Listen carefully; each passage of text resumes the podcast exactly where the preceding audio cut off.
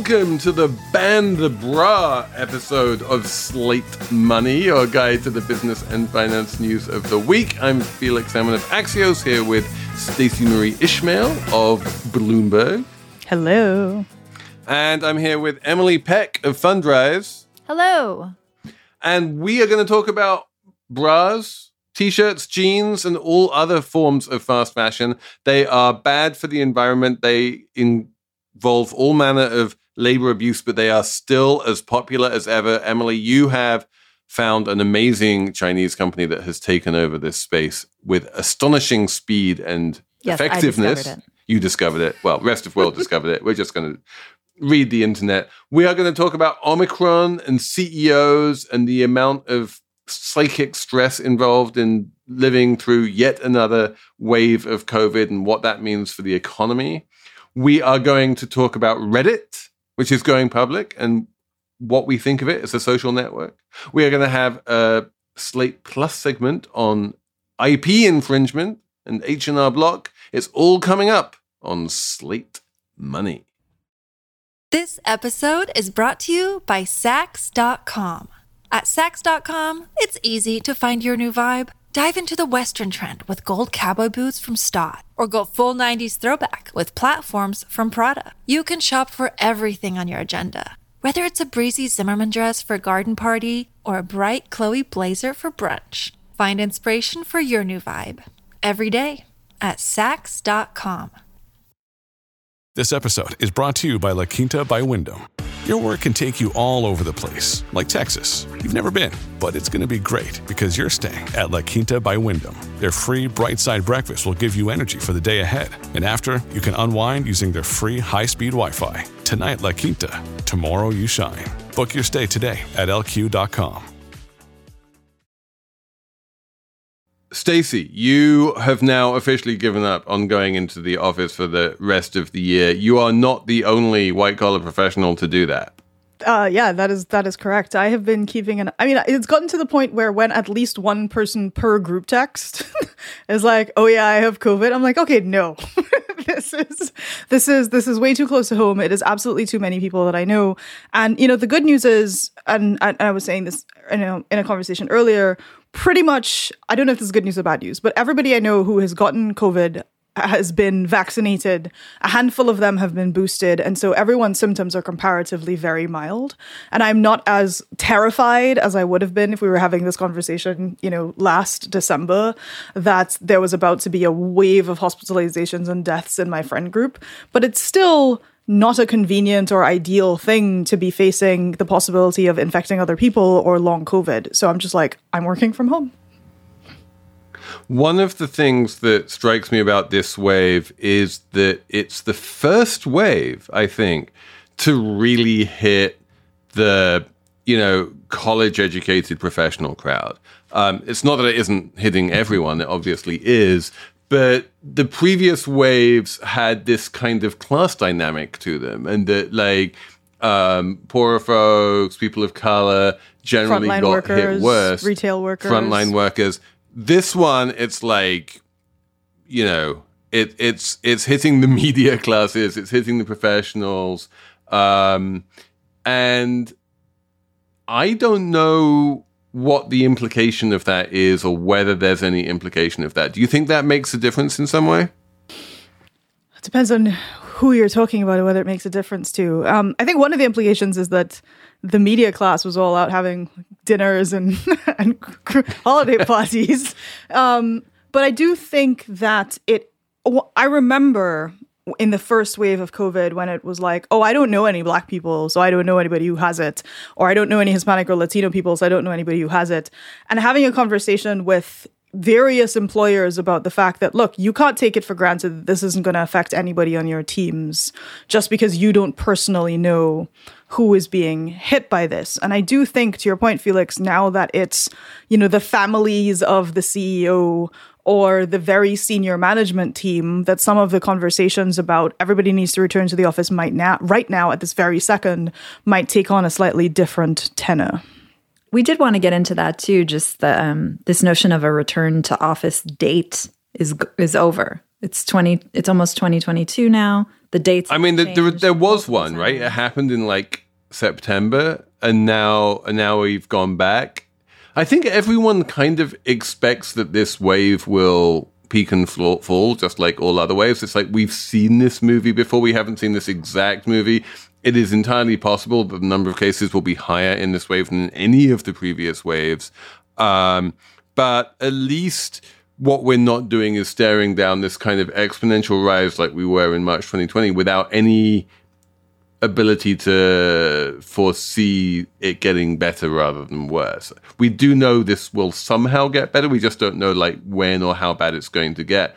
And the big question is what happens when you multiply two numbers, right? The first number is how much worse is Omicron in terms of number of cases um, compared to previous waves. And then the second one is like how much better is Omicron in terms of being, um, you know, much less likely to wind up in hospital than previous waves. And if you multiply those two numbers, you basically wind up getting the effect on hospitalizations and deaths.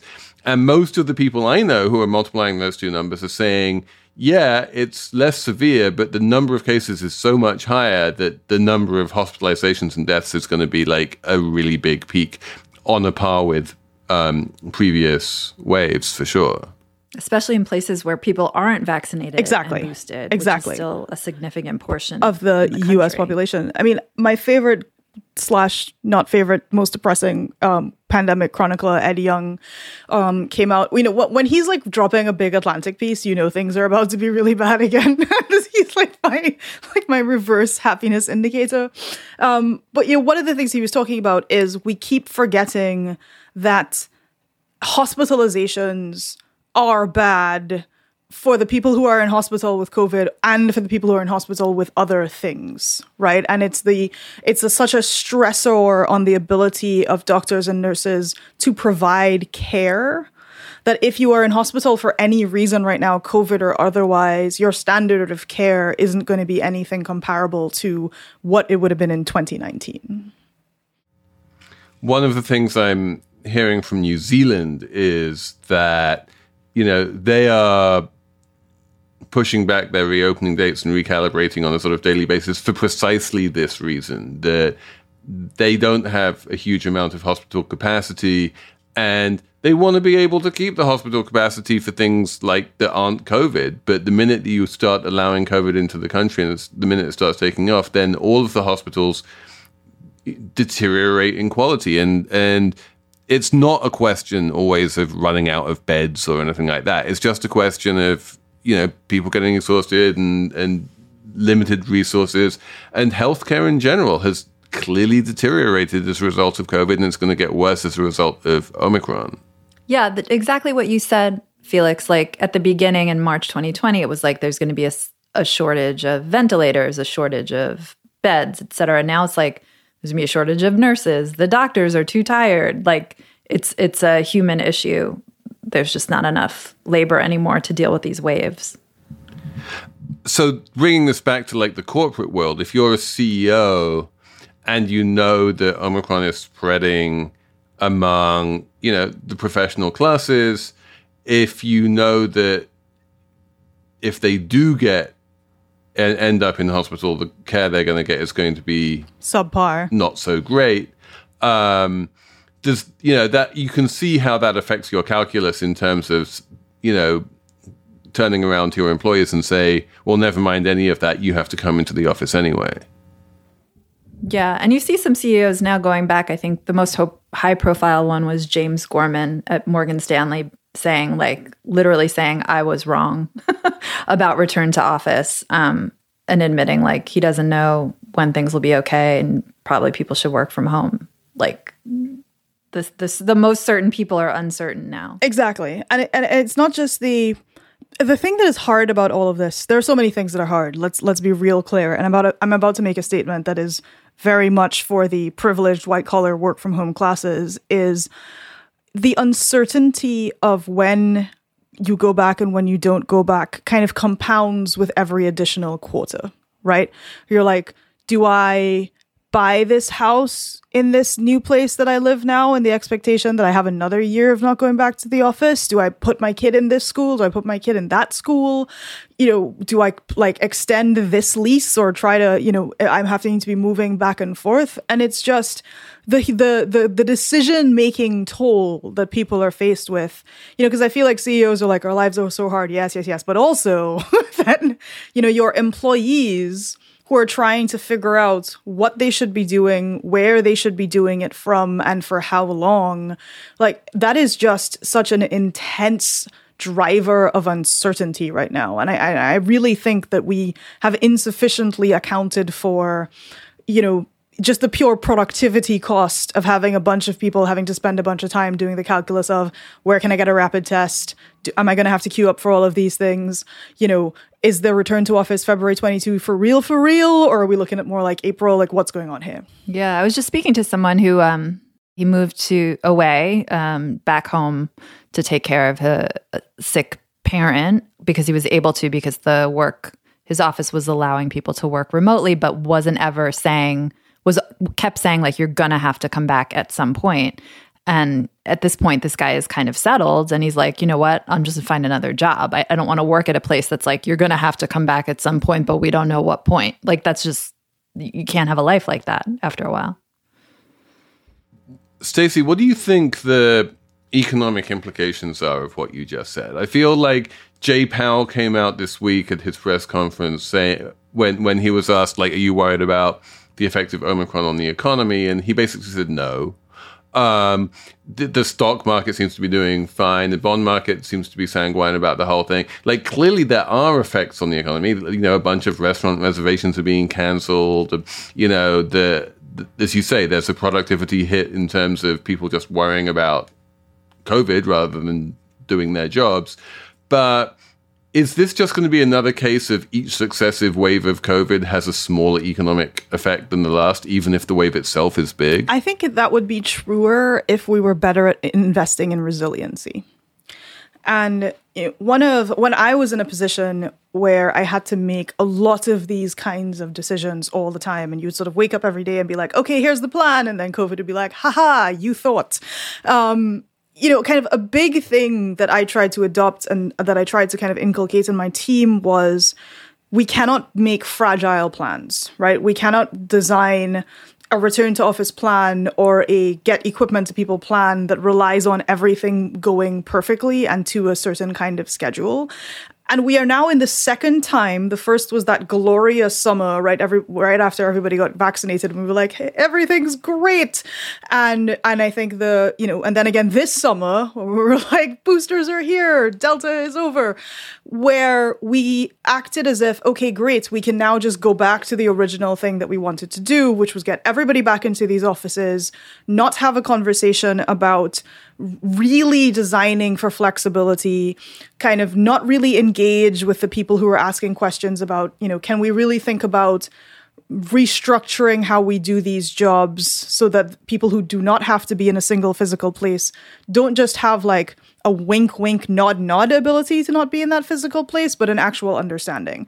And you know sometimes hope gets in the way of progress right? And i and i think that's what we're seeing here right now where because we, the managerial class, are trying really hard to be hopeful in the face of uncertainty, it limits the willingness and the ability to say things like, okay, we're just going to have to structure this as if we might never come back. Do Jay Powell and the markets have it wrong? Like, there is going to be like this long term drag on productivity and the economy from everyone just having to be way more redundant and careful than eh, people are expecting and hoping? I think we, when folks were like, "Oh, the Great Resignation, quits rate, burnout crisis, etc., etc., I think six months from now it's going to be worse, right? Because because I think that every time you give someone like the fresh feeling that it's going to be okay and then you rip that away from them it the the ability to recover is reduced. And i was just reading a piece in eater magazine about a restaurant like one of my former favorite restaurants in queens that that just closed down.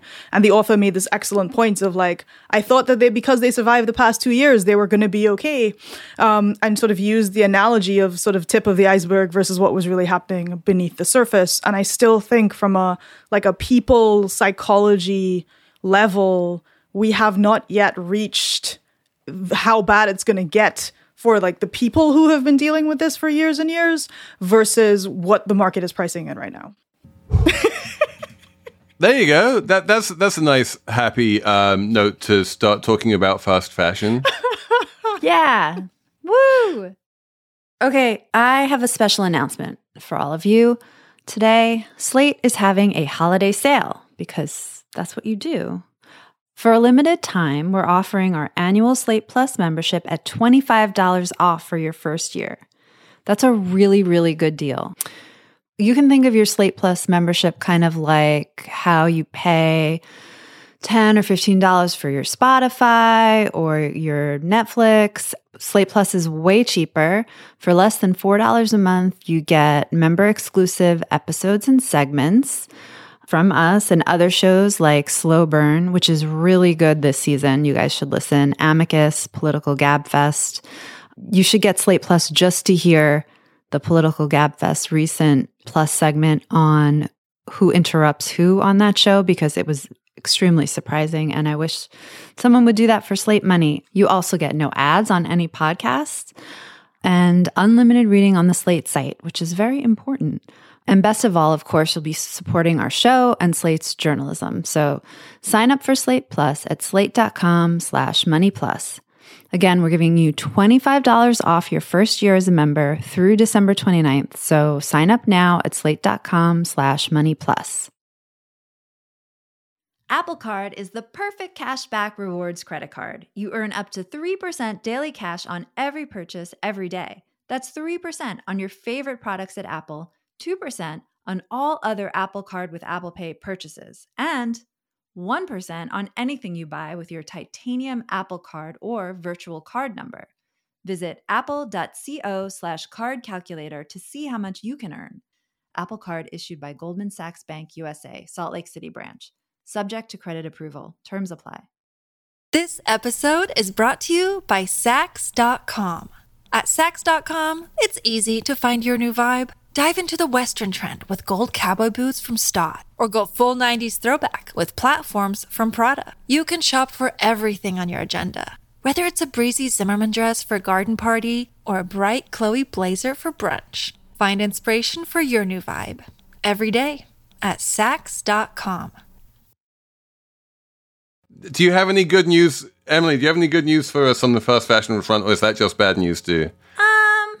Look, it depends on your perspective, Felix. it's good news certainly for the Chinese company Shine. I guess that's how we're pronouncing it. Fine. Um, it started out its life as Shein, and it's basically taken over the fast fashion world, dethroning H and M and Zara as the the most popular fast fashion site, the most popular fast fashion app.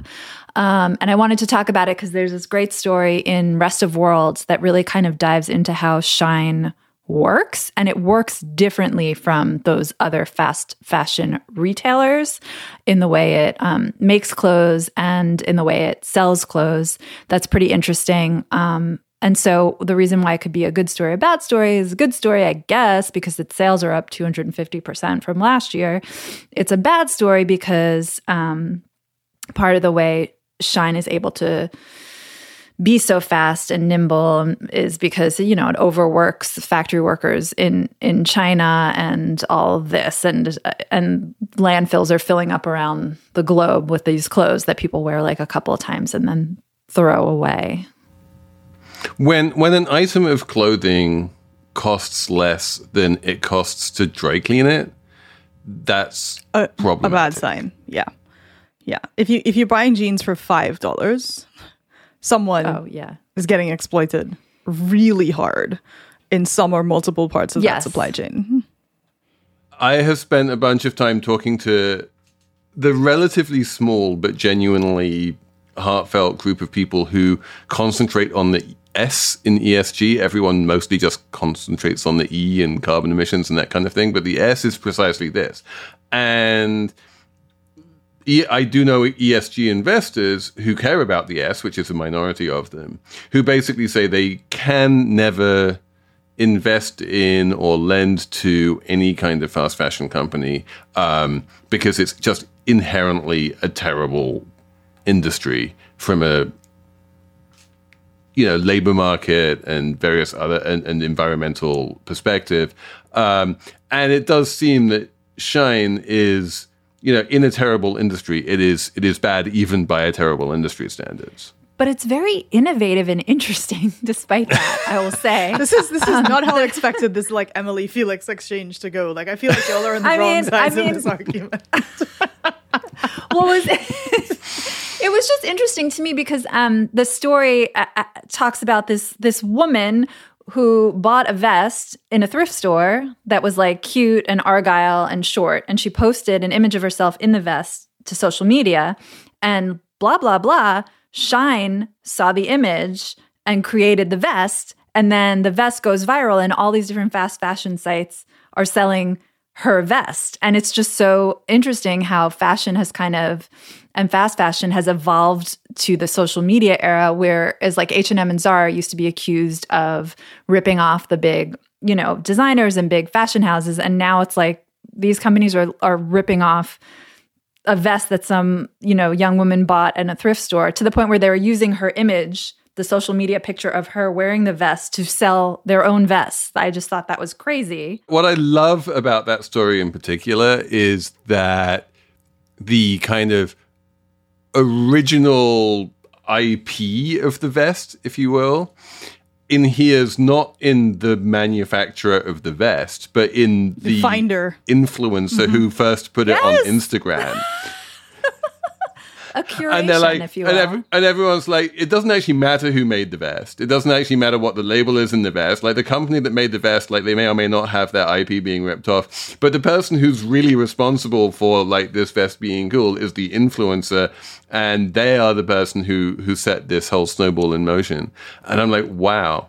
And the other thing I found innovative was how Shine and the way it works kind of developed out of what Amazon had been doing with retailers in China who were making stuff for Amazon specifically. And that kind of changed the relationship between Chinese manufacturers and, and US like platforms and websites who a- at some point, and I might botch this, but at some point, Shine was like, well, we can just outsource to these little manufacturers ourselves and create a cool layer on top of that to sell the clothes. We don't need Amazon, but they they have like very advanced technology that lets these manufacturers know how different items are doing and what needs to be produced and when and blah blah blah and it's all very to the minute.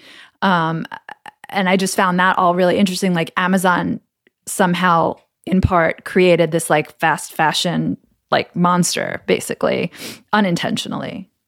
It it does feel a little bit like the Uber model of we're going to be the platform and everyone's just going to sort of compete with each other to try and make money on the platform. Only in this case, it's small Chinese manufacturing shops competing with each other to make money on the Shine platform, um, which And when we say money, we mean like to sell five dollar vests. The, the, exactly which is which is obviously a way of creating some kind of ersatz deniability when it comes to labor conditions Yeah. Oh, and the labor conditions part was I'm not going to say innovative again because obviously it's not great. Um, but but their Innovative labor innovation conditions in China. was like uh, the sh- the people making the the shine clothes aren't underpaid necessarily like they're paid on time. So that's apparently very important and good obviously and isn't common. They're paid on time um and they're working it's the hours that they're working that makes the conditions so terrible. 75 Like, hours a week. 15 yeah it's not uncommon to work a shift from like 6 p.m to 8 a.m or something insane like that and walk miles every day. Everyone was complaining about the kilometers walked and unlike you two i have no idea what that means but it sounded like a lot of walking emily's like i don't speak kilometers. Metric? I don't. But um yeah so i, I was kind of surprised by that. The, the the piece didn't focus on low pay as so much as just like overwork. And every it said every um every garment worker in china is already working overtime. Like there's no such thing as not working overtime. One of my good friends is in the garment industry and has always for at least a few years now, but Uh, probably I would say a decade, considered China to be the place where you go to get your highest end clothes made. Maybe maybe not like the super super high like couture level ten thousand dollar clothes, but if you're selling like a nine hundred dollar piece of like incredibly sophisticated clothing which needs very great in exact sewing, then you go to China. If you're creating commodity product, you don't. You haven't historically gone to China. You've gone to Bangladesh or you know maybe Nicaragua or Honduras or something like that. And it's very interesting to me to see the sort of very low price commodity product coming out of China in this particular instance.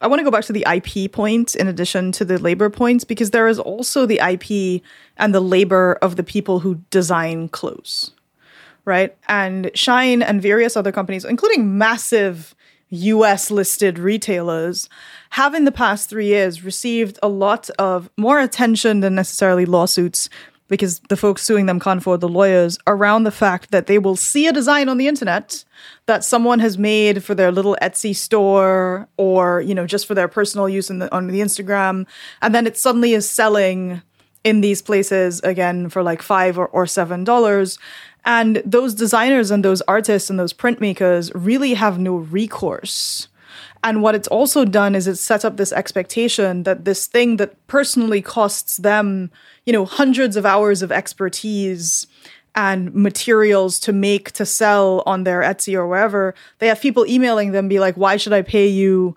$80 for this hand knit scarf when I can buy the same thing at a fast fashion retailer for seven? I think people are aware too of the of the costs of cheap clothes like you can get from from Shine. Like I think everyone's aware that, like you said before, if you're paying five dollars for a pair of jeans, I don't like think that's some, true. you don't you don't think people are all aware of that? I, I, I no, I, absolutely I, I not. don't think people are that aware of. it. Really? Yeah. I, I think I think I think we have seen company after company. We've seen it with H and M and Zara. We've seen it with Forever Twenty One. We're seeing it with Shine. We like it, this is an, a story which is decades old, which is that you slap a cool and trendy brand on clothes and make them cheap, and people get into it, and they are not belly aching about ethics. Huh. I was just visiting friends, aff- relatively affluent. And they were like, "We don't know where to buy clothes anymore because everywhere is is evil, good, or exploits It's people." like- and no, I was but- but like, this is "Okay, actually great." this is a real a real issue. Is that there is no way of telling for if you're looking at an ad on Instagram, right, it, which is basically some kind of a Shopify thing, right? And it's like handmade Italian shoes or beautifully handcrafted cashmere scarves or whatever it is. Like anyone can write that copy. And you can press the buy button and wind up getting drop shipped something from China, which is like exploitative.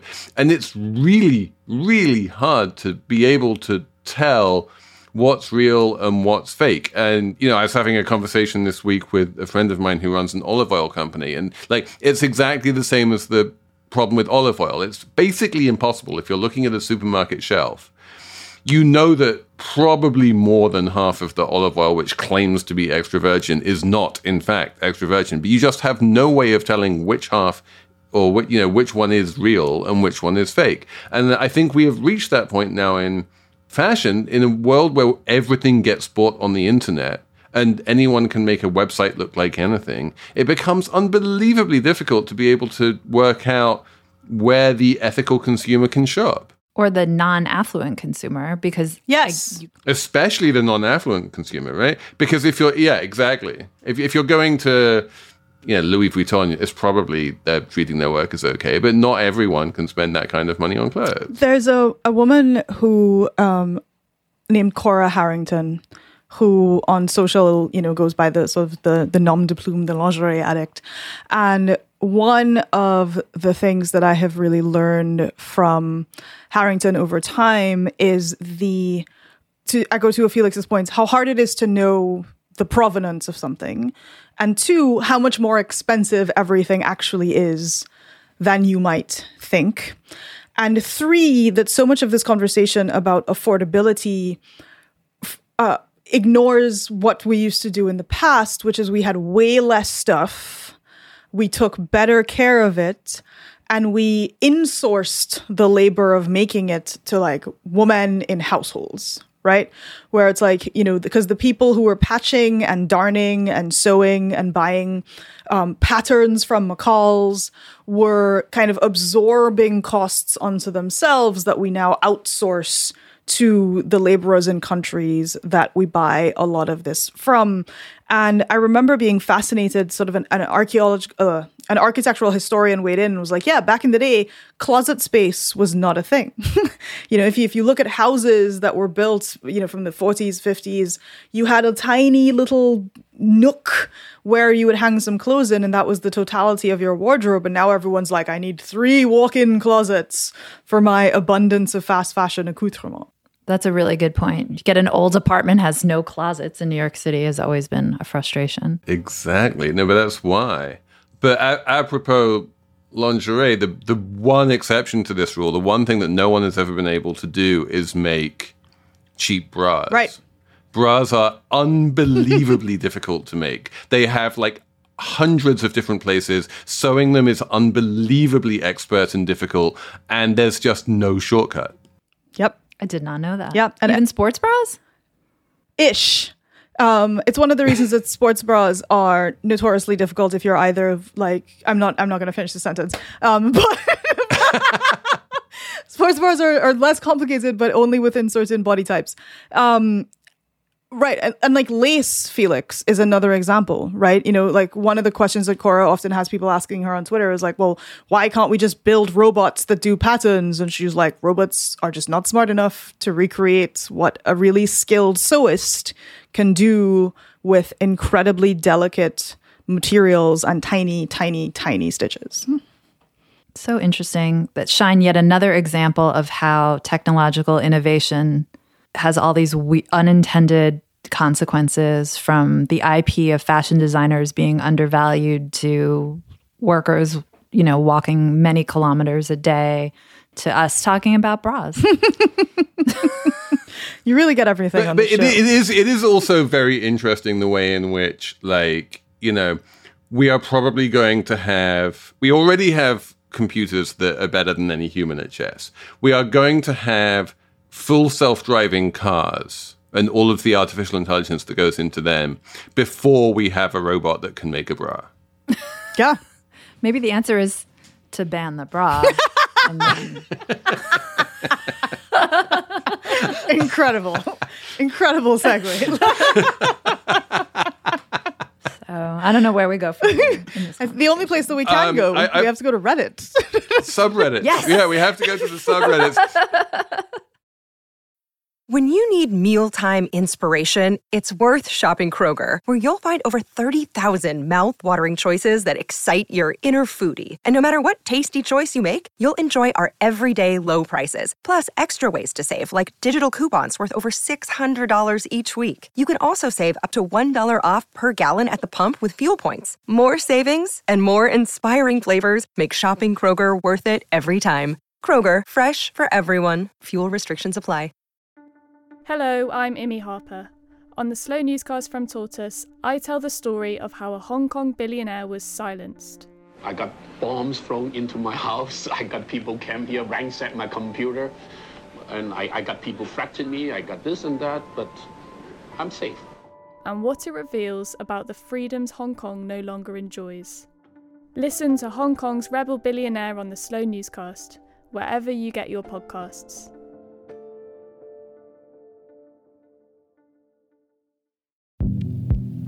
This is Dahlia Lithwick, host of Slate's legal podcast, Amicus. If you're listening to this show, you might be interested in Amicus's live show that we're hosting in Washington, D.C. on Tuesday, May the 14th. My colleague, Mark Joseph Stern, and I will be talking to some amazing guests, including Sherrilyn Ifill and a sitting state Supreme Court justice all about how originalism, a relatively recently invented way of interpreting the Constitution, has taken over the Supreme Court and radically reshaped the law. It's been doctrinal rocket fuel for the conservative legal movement and facilitated the rolling back of abortion rights, the expansion of gun rights, and the obliteration of the separation of church and state. And as another wildly consequential Supreme Court term careers to its end, the court's originalists are on a tear. But there's something you can do about it, and we hope you'll join us in DC on May 14th to explore the possible pathways out of the current situation. Go to slate.com slash amicus live for tickets. I have never had any occasion to go into the bra shop subreddit, but if I wanted to learn everything there was to know about like where to find a decent bra, um, Stacey, that would obviously be the place to go, right? I mean, there is there is genuinely a subreddit for everything. And just as a note, if anybody is thinking about going to the bra subreddit, it is flagged as adult content, so do not do that from your work computer, please. So-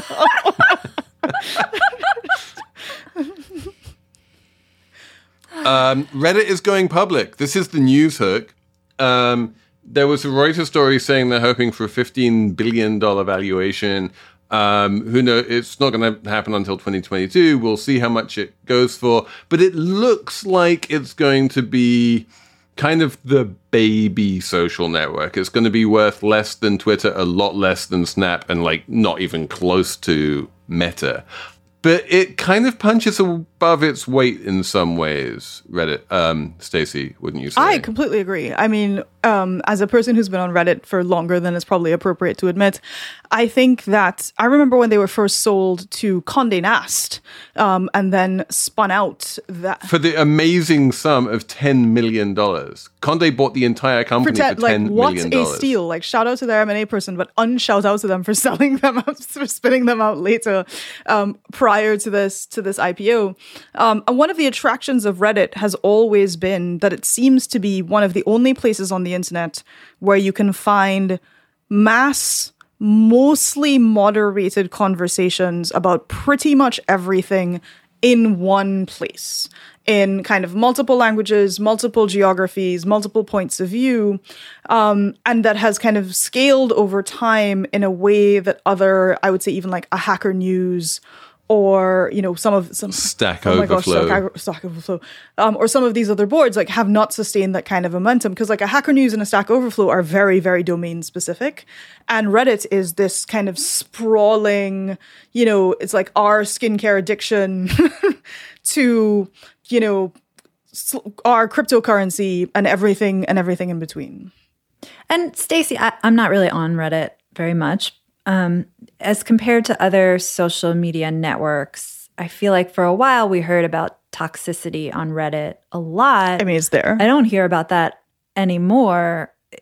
Did they figure something out? Uh, well, they banned some of the biggest subreddits, and they were like, "Okay, that's too toxic." When you're in the Wall Street Journal and the New York Times and the Washington Post regularly talking about these particular boards as being bad places, but look, I mean, the has Reddit has served as a kind of certain parts of Reddit have served as a kind of 4chan light um, for a long, long time, right? And if we, if we think back to that particularly awful time in history when this the iCloud accounts of various celebrities got hacked, and you know their their intimate photos were all over the internet, like Reddit was one of the primary distributors um, of a lot of that um, imagery and it has taken i think multiple rounds of ceos to get to a point where they will even acknowledge or they have started to acknowledge that there is a problem on a lot of these boards and that there are stricter measures that are that need to happen. Interestingly a lot of that willingness came from around the time when they started to want to monetize through advertising. So you know the, the need to kind of clean up um, certainly had a, a, a useful selling point attached to it. The economics of Reddit have always been fascinating to me. I remember when I was at Conde um, in like 2008, 2009, it was so famously neglected that they wound up having to sort of go begging to their users and say, like, give us money for this ridiculous thing called Reddit Gold. Oh, that's worthless," Gold. Because because because there was they, they just couldn't keep the lights on basically um and then and then they realized it was much easier to just persuade Conde to sell off you know small little chunks of it piecemeal to venture capitalists at ever spiraling valuations um and they seem to have been doing quite a good job of like living off of VC funding for a while. Um, but historically, the the big fight was like, who's going to win? Is it going to be Reddit or Digg? And we know who won that one. What what what was the difference between Reddit and Digg, and why did Reddit win and Digg lose? Oh, you know, you make me think about Digg, which I haven't done in such a long time. Um, um, which I think so. You know, I think Digg attached itself too much to media people.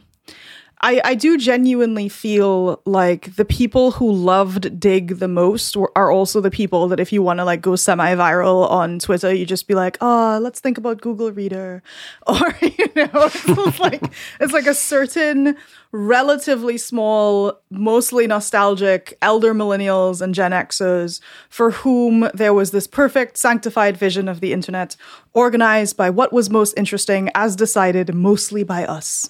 Um, because Digg had this element of editorial curation, light touch, but still, but still there in a way that Reddit has mostly rejected, um, or at least the moderators of Reddit, the all powerful people who really control these individual boards, have rejected over time.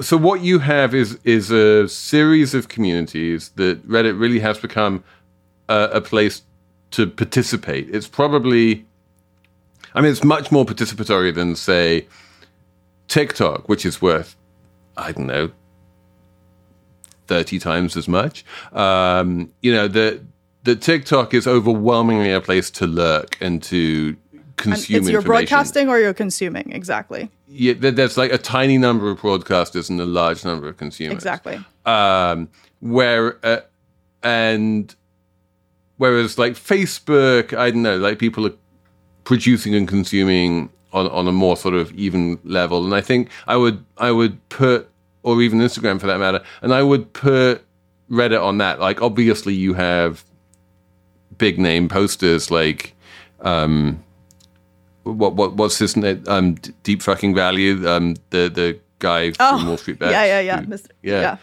yeah.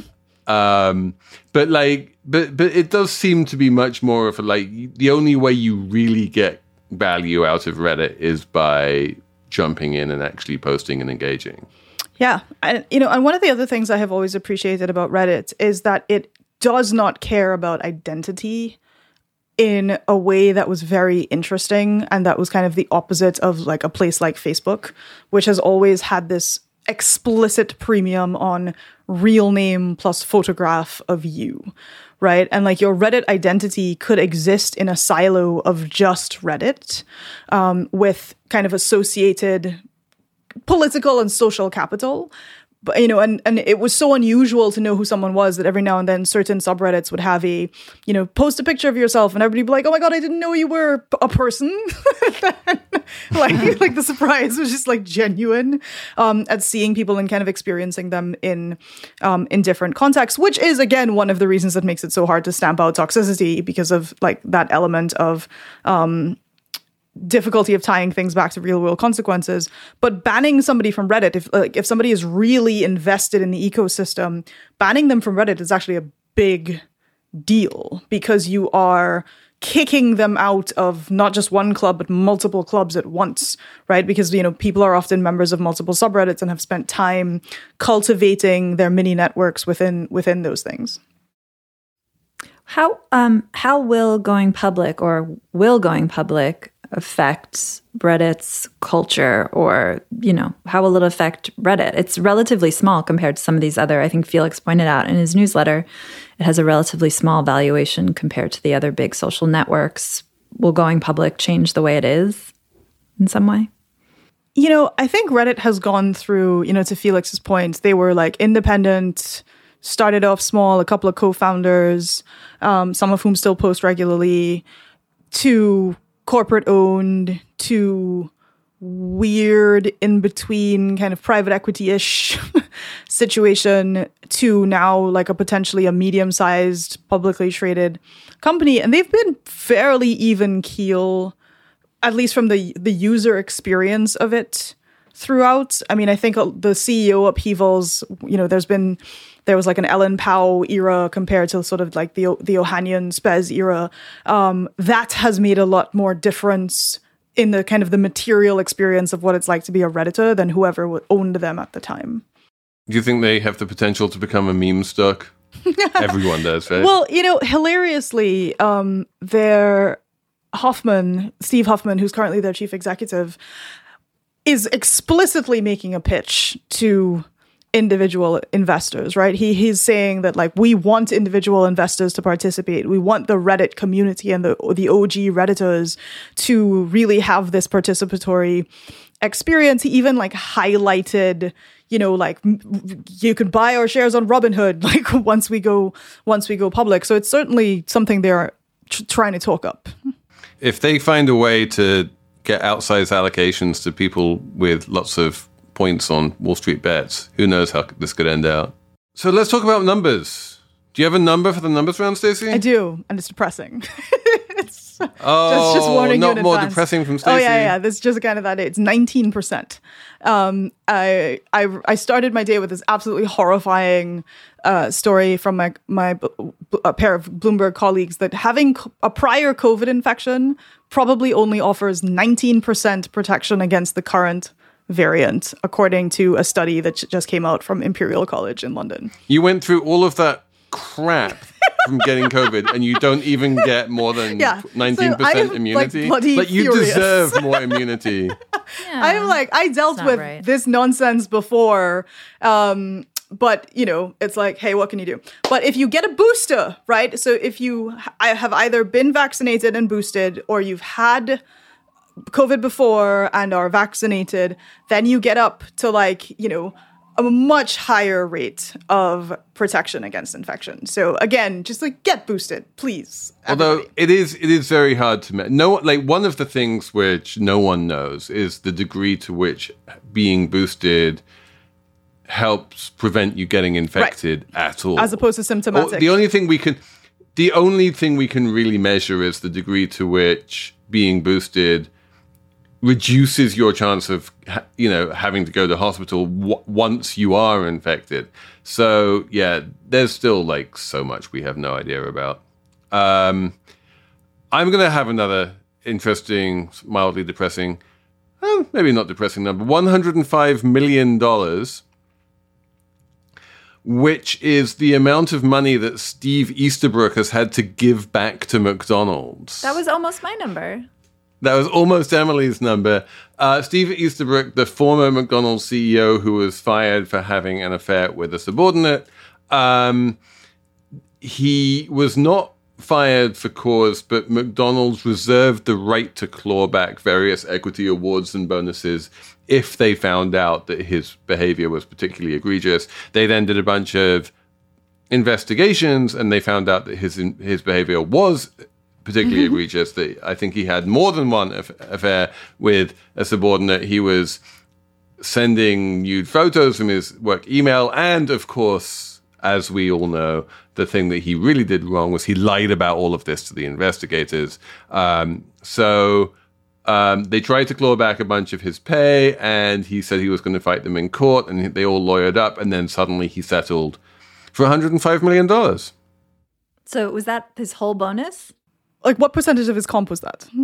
That's a pretty large chunk of his comp. I mean, like hi- it, and, and plus, like this is the other thing which was kind of interesting. They gave him like forty million dollars worth of McDonald's shares, mm.